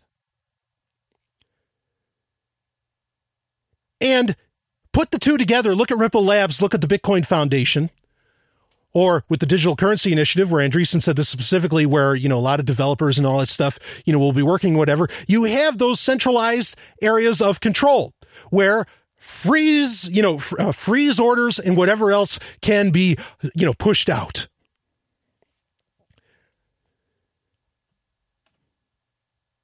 I think, uh, yeah, I, the digital, I'll, I'll say that straight up. The, the digital currency initiative, terrible thing, terrible thing, bad idea this stuff, like uh, like like some have, have said, needs to be like the whole funding of development.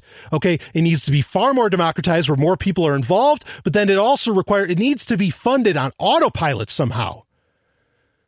And if I think of something, believe me, I will share how that's going to be done. But so earlier, like when we were talking about John Deere and General Motors, what do we do about this? Well, I think the only thing you can do is keep it is keep these things in perspective. Keep any currency in perspective. Keep any technology in perspective that it's just a tool. Okay? And that maybe Bitcoin, Dogecoin, Ripple, take your pick, okay, is not in and of itself the uh, you know you know the the the great freer. You know, it's not what's going to unshackle everybody. Because believe me, Bitcoin is, you know, Coinbase is essentially a Ripple gateway, right? And I mean, how many people are using that? Take your pick of, of whatever. A lot of these exchanges end up being gateways. Okay. So the best thing, and I've said this many times, people need to keep direct control of their currency. And Bitcoin would eventually have to be used as the currency itself, not as US dollars. And that, you know, people will say, well, it'll take forever before people think of a car as costing two Bitcoins instead of $2,000 or something. Yeah, but it wouldn't take forever if you kept Bitcoin within the area that actually needs it, which I've talked about all the time, you know, many, many times. The people that the law snubs. Stop trying to reach out to all these people because this is these are the byproducts of what happens is that you lose control. If you're going to hand over control of your money to gateway systems, which again, I, I think there's a lot of them being created within Bitcoin as well. If you're going to hand all that stuff over to that, well, then just don't expect to control. And, and, and don't go telling people that Bitcoin is finally the money for the people because it's not. Bitcoin is only the democratization of money if everybody has direct control of their funds. No banks, no companies, no, you know, none of this exchange nonsense. Not like we think of it right now, anyway. No, there can't be any men in the middle. There can't be any third parties. It's got to be absolute direct control because if you allow for anything else, you allow for what happened to McCaleb at Ripple. But this is the direction that the industry seems to be going. And so I lose my interest in it. I lose my hope in it. But keep in mind that it is just money. And like any other money, use it to achieve, you know, just use it to achieve your goals, but don't make it the goal. Use it to achieve your aims. Use cash to achieve your aims. Use whatever it takes to achieve your aims, your goals, your dreams. But don't make it your dream. Don't don't don't don't confuse the two. The only freedom you're ever really going to get is personal freedom. And there's technologies that can help with that, but it's important to remember that they are just tools. But keep in mind also what happens when you relinquish your, your hand on that tool. Anyway, wonder what's going to happen next. I'll be back with more. Of this is Sovereign.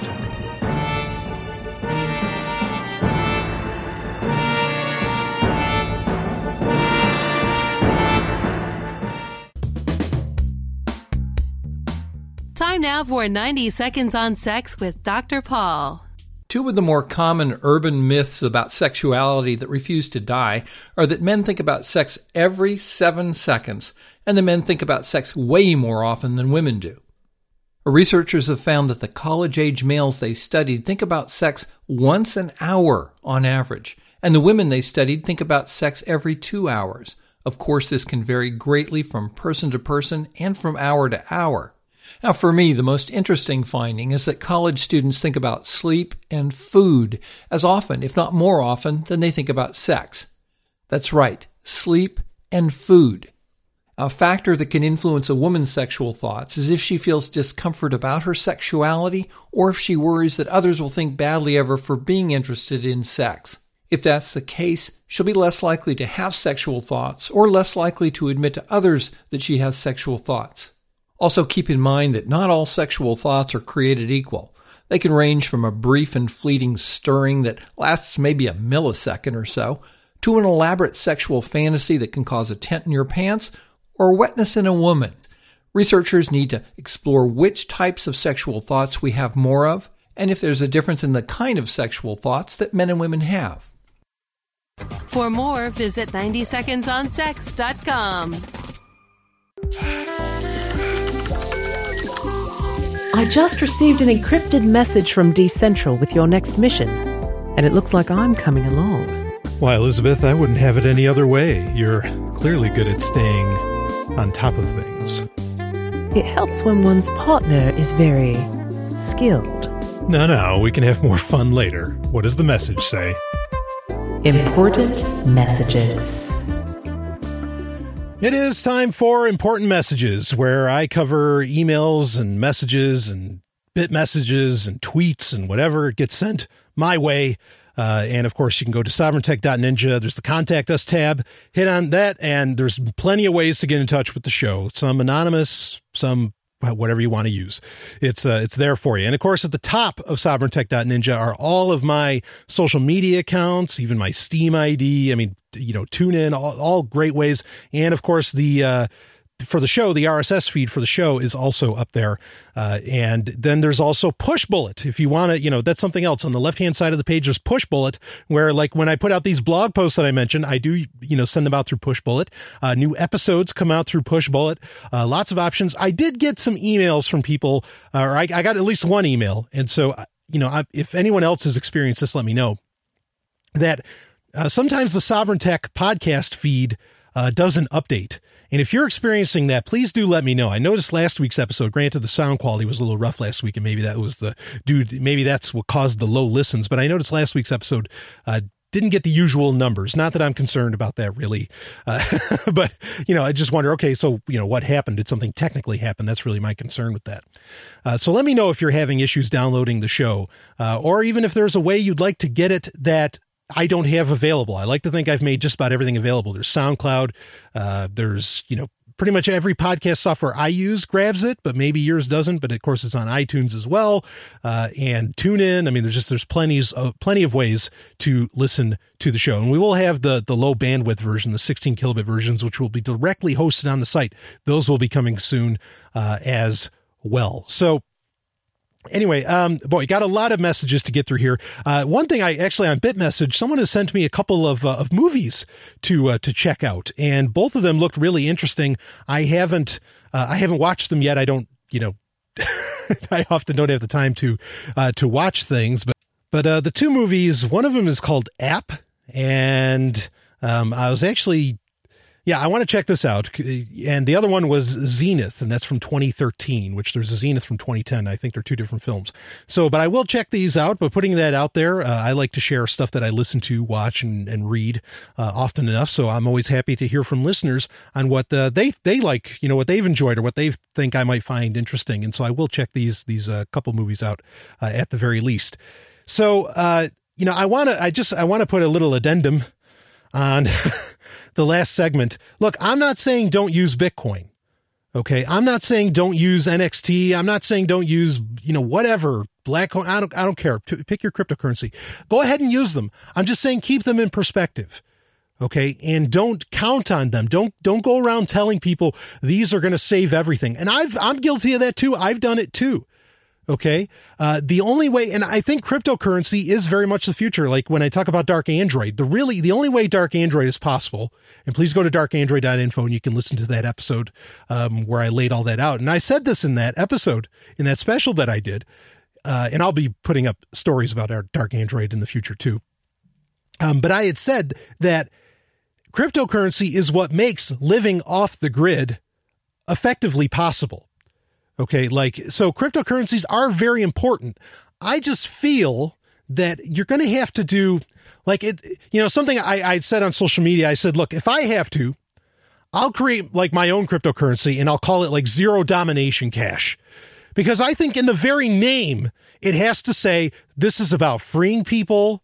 You know, this is about anarchy. This is about you know you know all of that. It needs this is about not having banks. It needs to be really explicit that it's not about that. Otherwise i think it'll get either a co-opted uh, you know or b someone will use it for something it was never meant to be. Would people still do it anyway?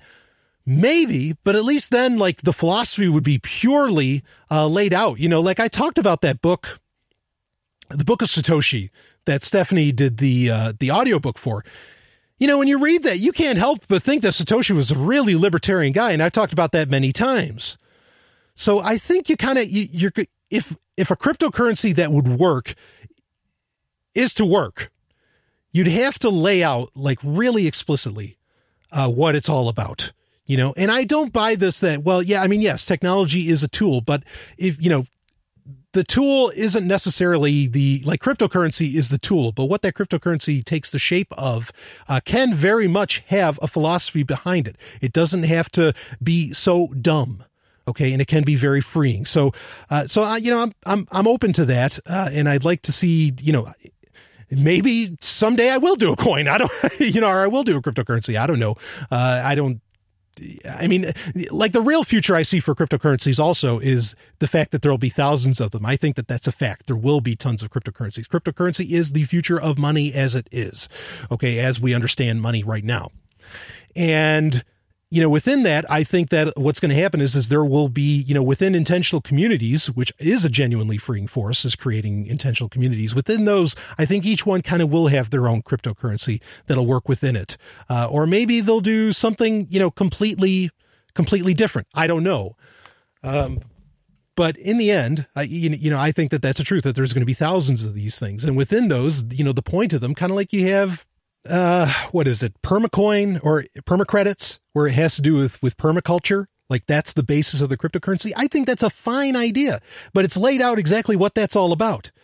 And maybe that will solve a lot of what I was talking about with Ripple and Bitcoin and Dogecoin, and whatever else, is that if it's explicitly, you know, described what this is for, then we might be able to actually evolve money in a very real sense and keep it from becoming in any way centralized, you know, centrally controlled, even though a lot of people like Ripple does, they want to use the rhetoric of, you know, that it's uh, decentralized. So I, I, just wanted to make that clear how I feel about it. You please use whatever you want. Okay. And you can donate to the show in a million ways. There's Patreon, which people can use. Uh, there's PayPal, there's Bitcoin, Namecoin, even Litecoin, NXT. There's plenty of ways. I mean, use it.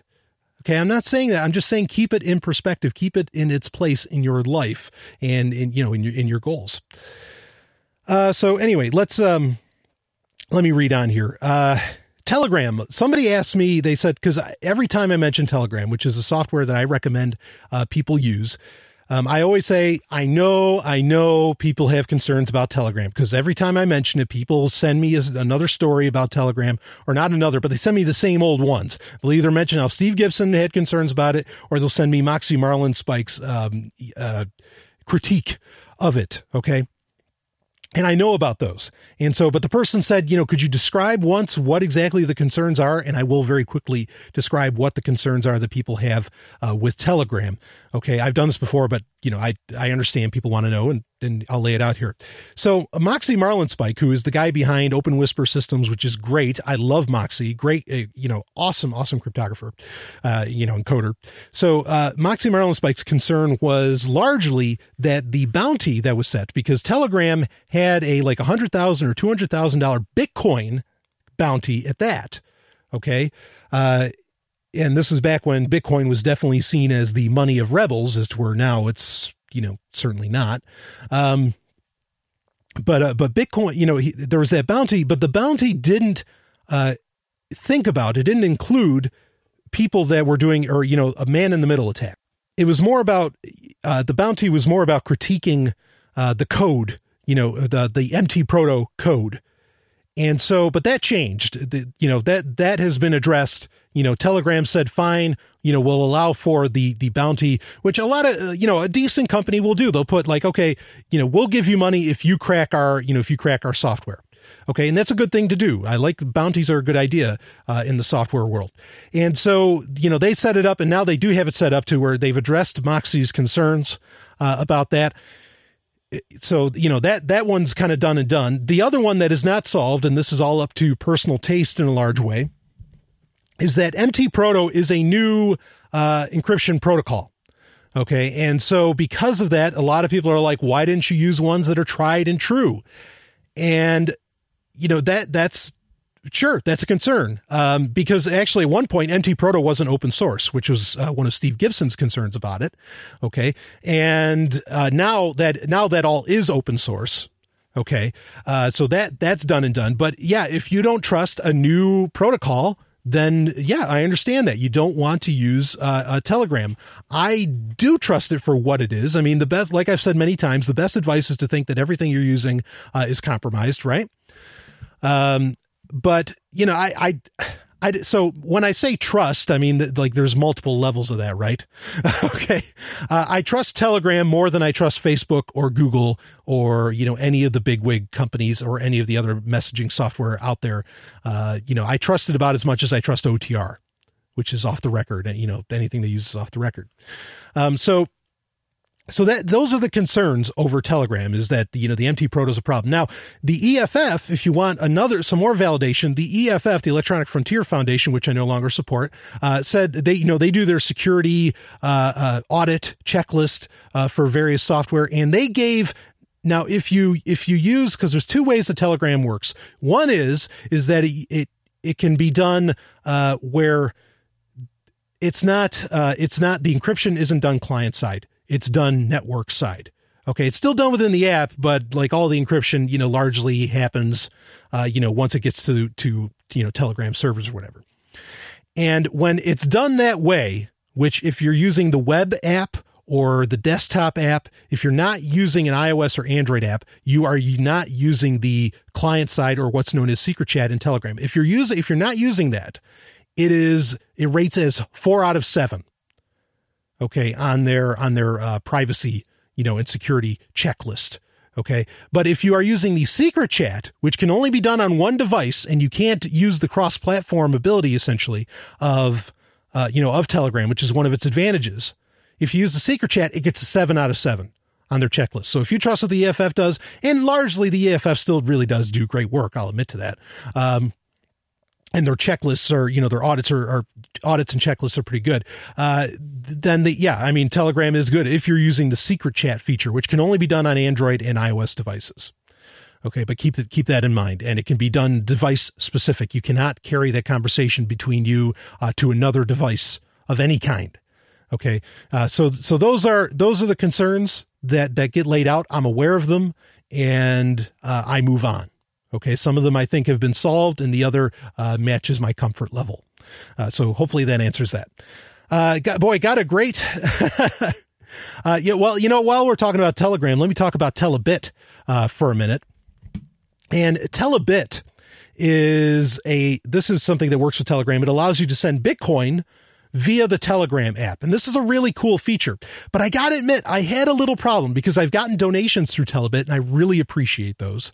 Um, yeah, again, please, what I said about Bitcoin, please don't misunderstand. I appreciate all the donations I get. They go to good use. You know, don't, don't, don't mistake me. Okay. Um, and, you know, and, and please feel free to donate more if you get, uh, you know, if you get use out of Sovereign Tech and, and other, other things that I do. Okay, but Telebit, um, I tried to withdraw some withdraw some of the, the, the funds out of Telebit into another Bitcoin account, and the like the Telebit it sets up a Telebit account within Telegram, like a uh, an account not not like an account it sets up like a so say you're talking to a friend that friend has an account and then you have you know they're they're listed as a, as a contact. That's the word i was looking for. It sets up a contact for telebit. So at one point when i tried to withdraw some funds out of my telebit contact the contact just froze and it wouldn't accept any more commands and so after about a week week and a half i you know i contacted somebody at telebit um, and said, you know, hey, I'm trying to get this out here. It's not a substantial sum by any means. Uh, you know, could you you know, give me a hand. I don't, it won't respond to any, you know, Telebit won't respond to any commands or anything.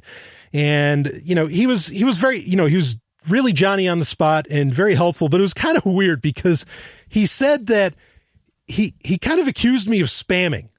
Like he says, you must be spamming a bunch of people. And somehow that, that confused Telebit. I was like, I mean, not not that I generally walk around with this attitude, but I was kind of like, you don't know who I am, okay? Like spamming, I am, you know, I'm the last person on planet Earth that would spam anybody for starters, and also, uh, you know, I'm not a new kid on the block uh, with a lot of this stuff, and in fact.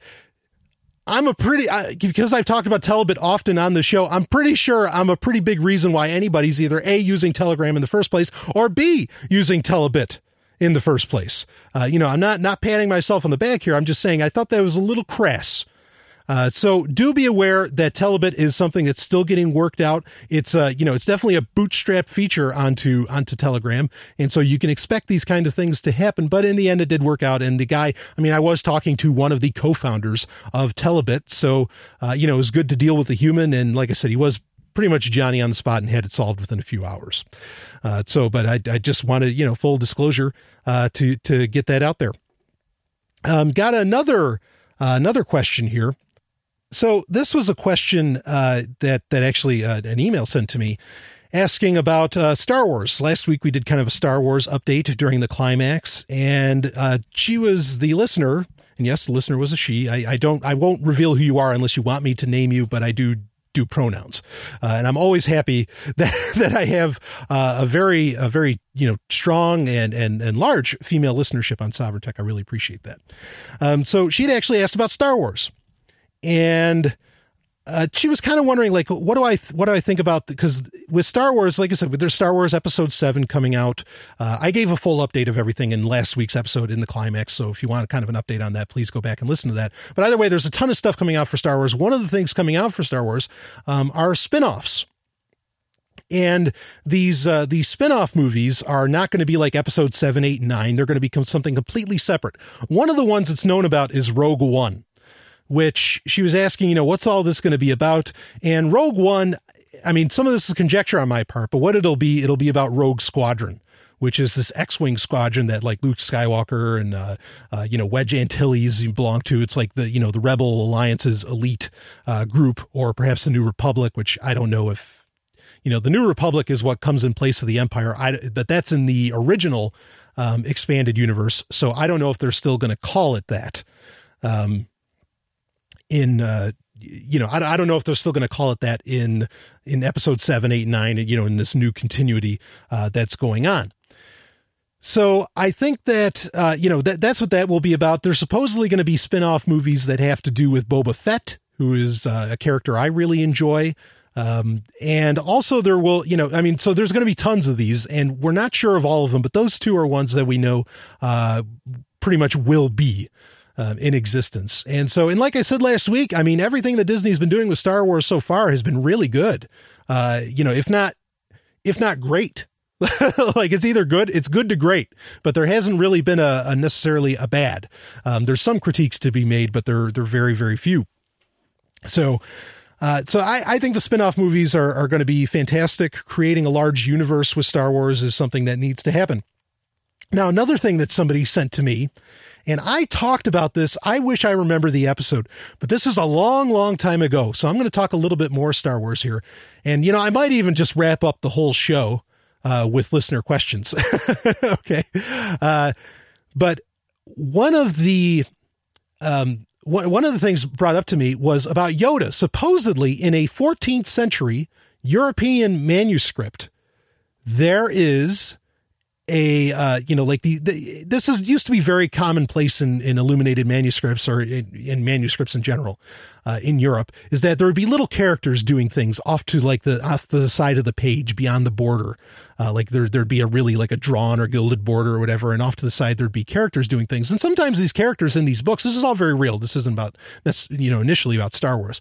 Um, sometimes these characters are doing some very lewd things at that. I mean, like like sometimes they're having sex. I mean, like sticking horns up people's butts and all this. I mean, it's it's really entertaining to look at, uh, and it shows how, interestingly enough, books, particularly in uh, you know, largely before the the printing press, but even after the printing press, uh, that books were at one point a multimedia experience before there was multimedia. Like there was more than one story being told often enough within a book. And there's actually some, some other books that we still haven't figured out what exactly they're trying to say because they were so much a multimedia uh, experience in, in, in what they do.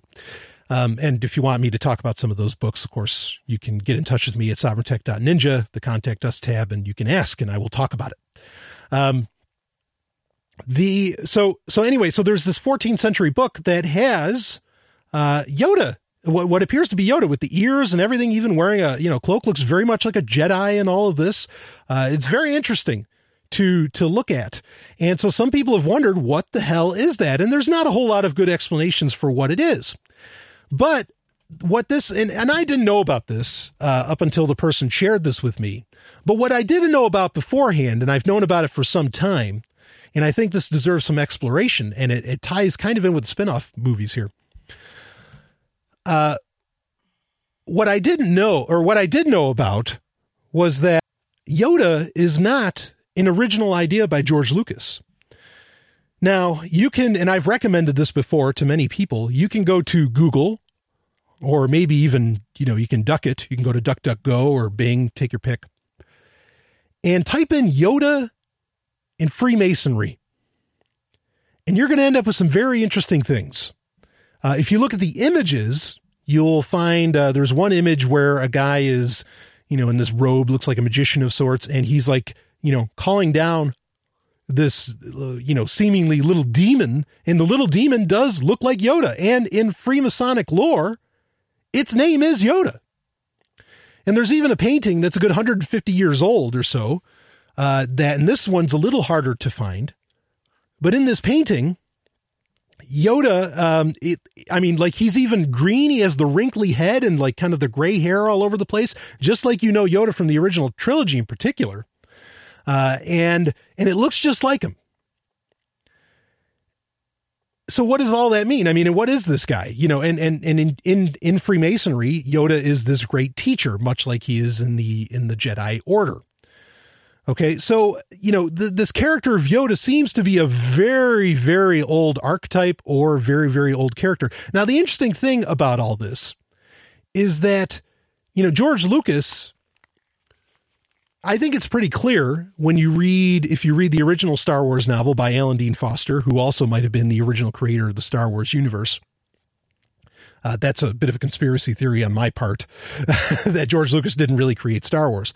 Um, but George Lucas, he, uh, you, you know, in, I don't think he had the idea of Yoda initially. That was a later creation. That was a later addition because when even when you watch A New Hope, like there's no mention of any Yoda. Everything's you know Ben, uh, you know Obi Wan Kenobi trained Anakin Skywalker and all this, and you know there's just that character doesn't exist. That was added in later. And so what I wonder about is that George Lucas removed his name essentially from the screenplay credits for The Empire Strikes Back.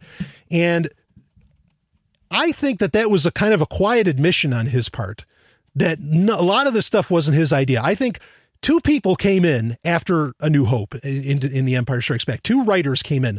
One of them was Lawrence Kasdan, who is also charged with writing some of these spin offs.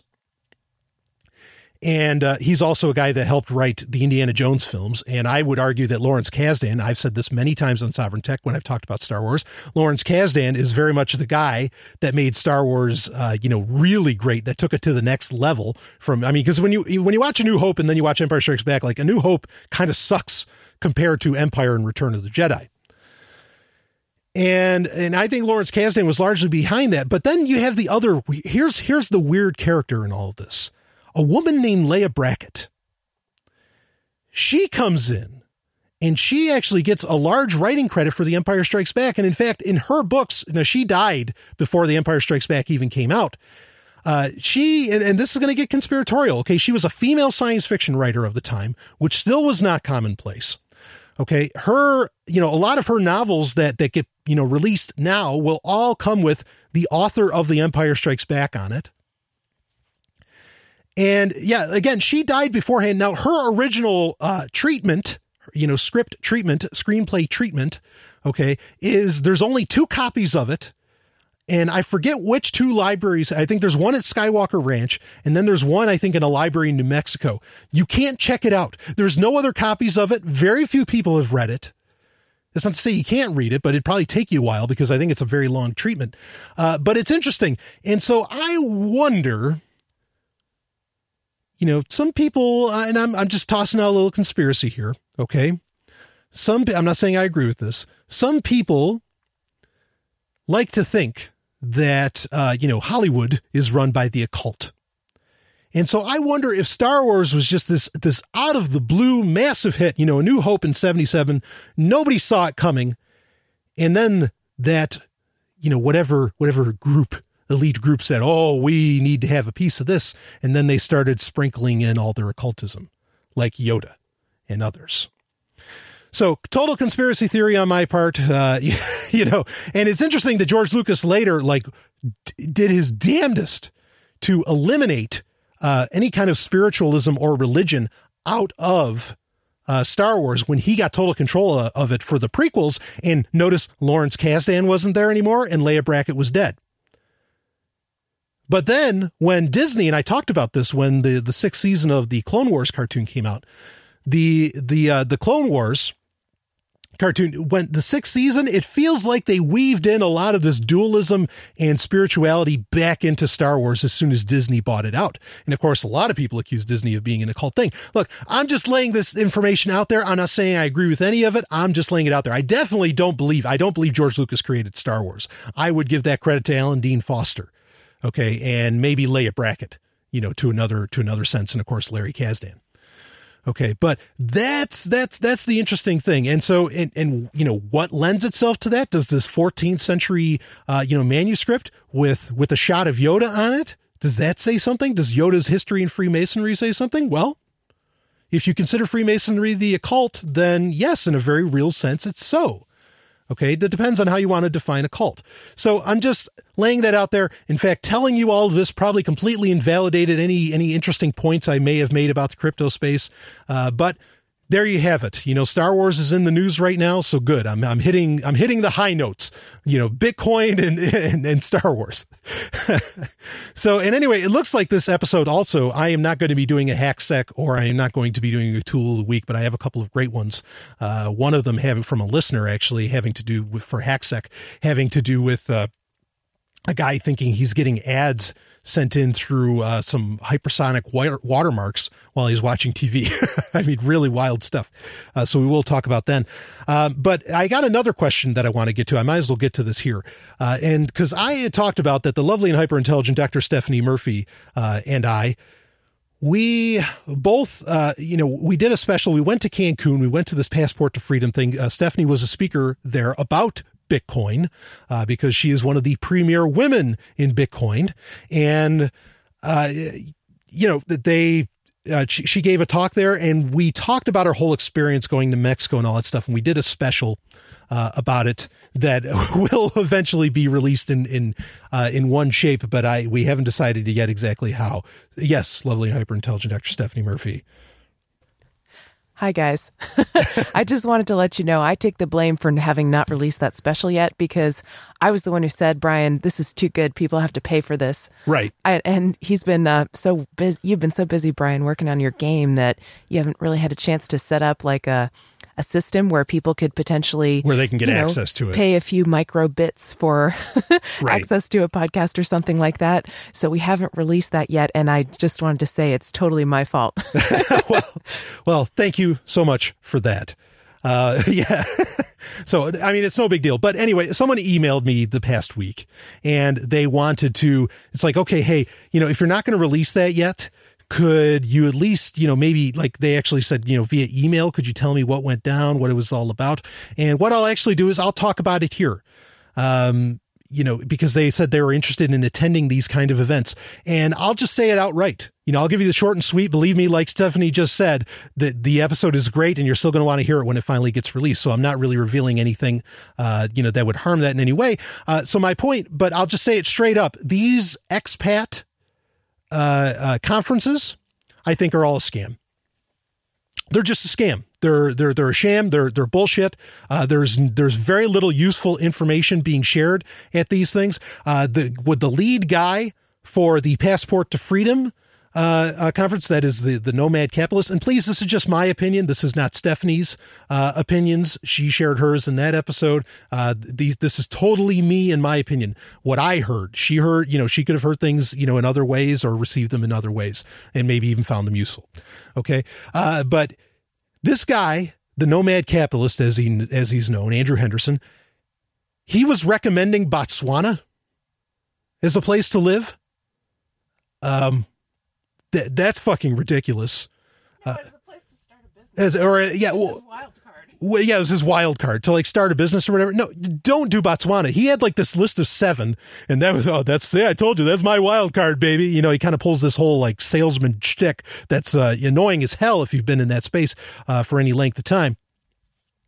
The only one he recommended that was pretty good was Georgia, uh, the country, not the you know not the state. I've been to Georgia. It is it's it's beautiful there. Uh, you have to deal with Russia, but there, there's some truth to like that. That's a good place to have a to have a business um you know but he like and he's doing this like creepy sales pitch and it, it, was so funny because like there's this free dinner it's like oh good we get to sit down and have dinner or whatever but no i should have known when i walked in because there's this stage by all the tables and of course he has a talk. So if you want to eat boy there, there's no such thing as a free lunch right? And if you wanted to eat you had to listen to to to this person talk. And he gave like this ridiculous like he said he's like you know we're all here we're we're ahead of the curve all of us at this passport to freedom this, this, group. And he was of course uh, selling off his various groups that he has to offer that you can join for uh, uh, you know a high premium i'm sure.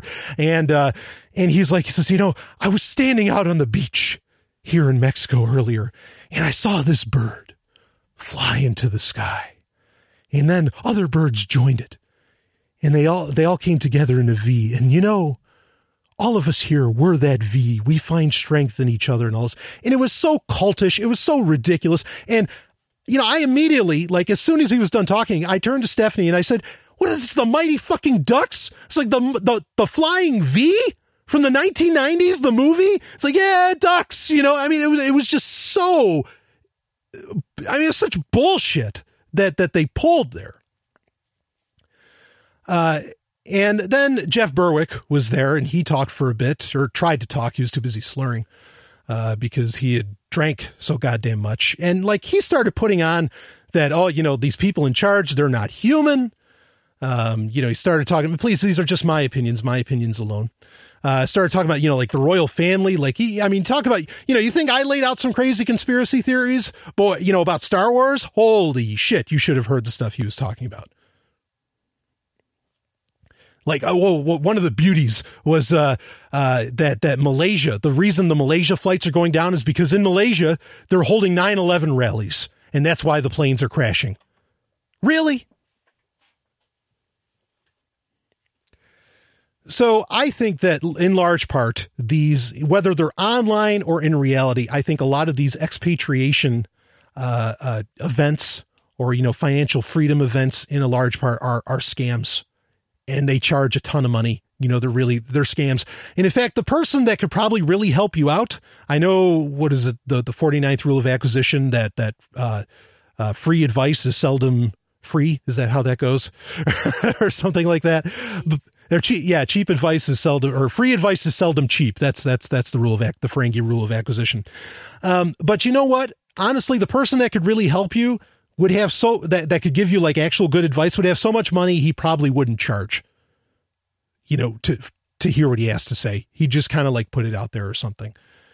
You know, uh, I, I, I just, I don't, I don't, the, all, all these conferences and events, they're, they're bullshit in in my opinion. Uh, I think they're a scam, and largely for a lot of the re- it's there to sell uh, products by the people that are asked to come and speak. Often, the people that are asked to come and speak aren't even paid well for their time. They're not compensated for their time to bring their reputation to these events to draw people in. Um, I I think that you know, so you you as the uh, consumer of going to these events get screwed in my opinion but then also many times the speakers get screwed uh, and so I, I feel I, you know, I just don't recommend these events. I think they're, ter- uh, you know, I haven't found the one that somehow I thought was a good idea. And please, I'm critical of most events, Bitcoin events and all that. Liberty events are often, you know, those can be very interesting.